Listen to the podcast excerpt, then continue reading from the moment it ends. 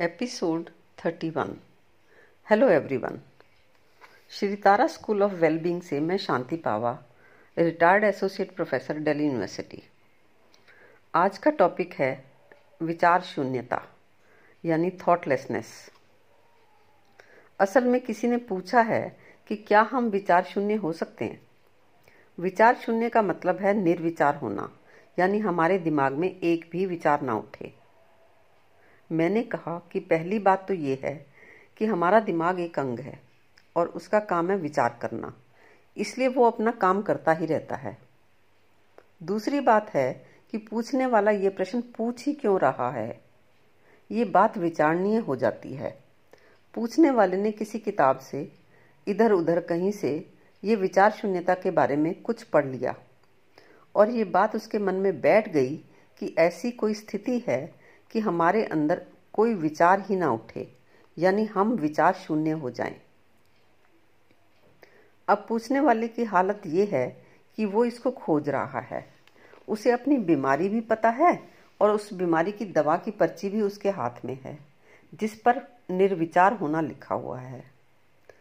अब उसे दुनिया के किसी डॉक्टर की ज़रूरत नहीं रही। अब उसे कोई केमिस्ट चाहिए जो उसे ये वाली गोली दे दे। ये सबसे बड़ी नासमझी है।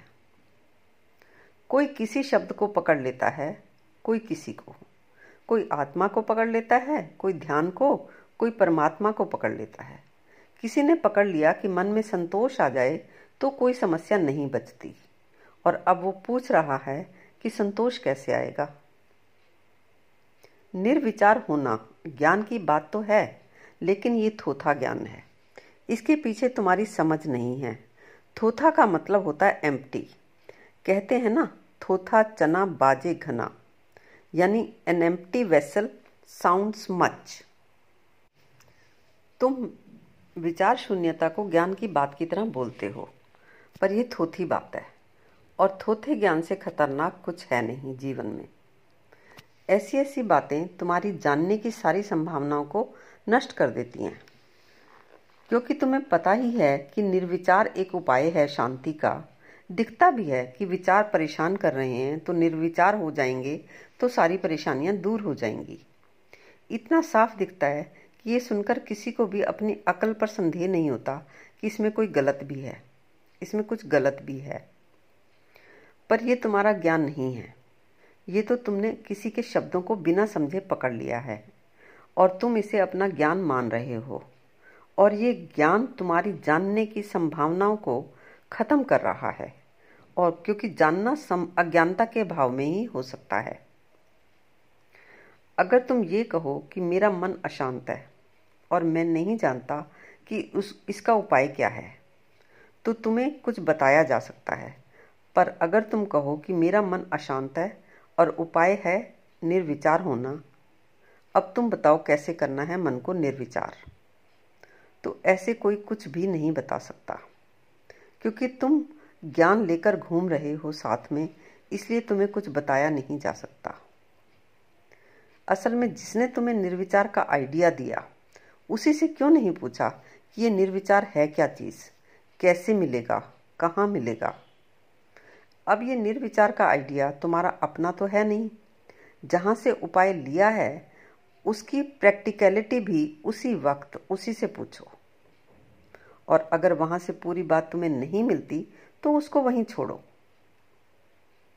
ये ऐसे ही है, जैसे हम कहते हैं कि तुम हमारे पास आओ और 90 डेज़ का ये प्रोग्राम करो और अपनी सारी समस्याओं के हल पूछो और अपने दुखों से छुटकारा पाओ। ये यहाँ की बात है। ये यहीं पर पूरी करो। तुम लिखो अपनी सारी समस्याएँ और हम देंगे उनके सॉल्यूशंस पर तुम यहाँ तो आओ ना और कहीं और, किसी और से जाकर ये पूछो कि मेरी सभी समस्याओं के, सारे प्रश्नों के हल बता दो। तो वो क्या कहेगा? लोग यही तो करते रहते हैं। इसकी बात उससे पूछते हैं, उसकी बात इससे पूछते हैं कि फलां गुरु ने ये बात कही है। आपकी क्या राय है इसके बारे में? अगर कोई समझता है मन के आराम को तो उसी से पूछो। और अगर नहीं मिलता आराम तो तुम दूसरे के पास जाओ। तीसरे के पास जाओ। एक डॉक्टर की पर्ची लेके तुम दूसरे के पास चले जाते हो कि इस दवा से मैं कैसे ठीक होऊँगा। तो ये नासमझी है। तुम बुद्ध के शब्द पकड़ लो कि अप दीपो भाव। ये बुद्ध के आखिरी शब्द थे। और फिर तुम किसी से पूछो कि मैं अपना दीपक कैसे बनूं? तो अब बुद्ध ने एक ही बात तो नहीं कही ना? उसने तरीका भी बताया था कि इस संबंध में क्या करना है, क्या नहीं करना है। तुम करके देखो, बताए गए तरीकों को पूरा करके देखना ही तो एकमात्र तरीका है कि तुम उस तरीके के संबंध में जान सको कि वह तरीका उपयोगी है या नहीं है। तुमने किसी का तरीका पूरा कर लिया तो तुम उसके पार हो सकते हो कि ये काम का है या बेकार है, या एटलीस्ट मेरे काम नहीं आया। और फिर तुम अगला तरीका सोच सकते हो। प्रत्येक व्यक्ति के मन में शांति के तरीके हैं। किसी के पास कोई, किसी के पास कोई। और वो काम नहीं आ रहे हैं, मगर वो उनको छोड़ भी नहीं पा रहे हैं। क्यों? क्योंकि वो किसी परम गुरु ने कह दिया, या किसी परम किताब में लिखा हुआ है, या फिर इसलिए क्योंकि उनको, उसको करोड़ों लोग मान रहे हैं। तो एक नासमझ हो सकता है तो करोड़ों भी तो नासमझ हो ही सकते हैं। और फिर अगर किसी को मिल गया है विचार शून्यता से हल तो तुम उसी से जाकर पूछ लो। हर कोई तो समझाने को तैयार ही बैठा है। और फिर बात यह भी है कि दरअसल तुम्हें विचारों से मुक्ति नहीं चाहिए। तुम्हें चंद विचारों से मुक्ति चाहिए। तो इस व्यर्थ बात को छोड़ो कि निर्विचार होना है, क्योंकि तुम्हें तो सिर्फ़ ऐसे विचारों को छोड़ना है जो तुम्हें परेशान करते हैं।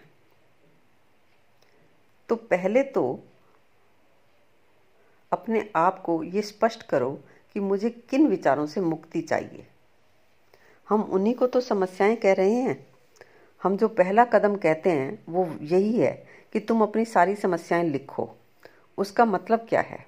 उसका मतलब है कि तुम्हारे मन में कुछ समस्याओं के कांटे चुभते रहते हैं और तुम्हें उन कांटों से मुक्ति चाहिए और वो सभी को चाहिए।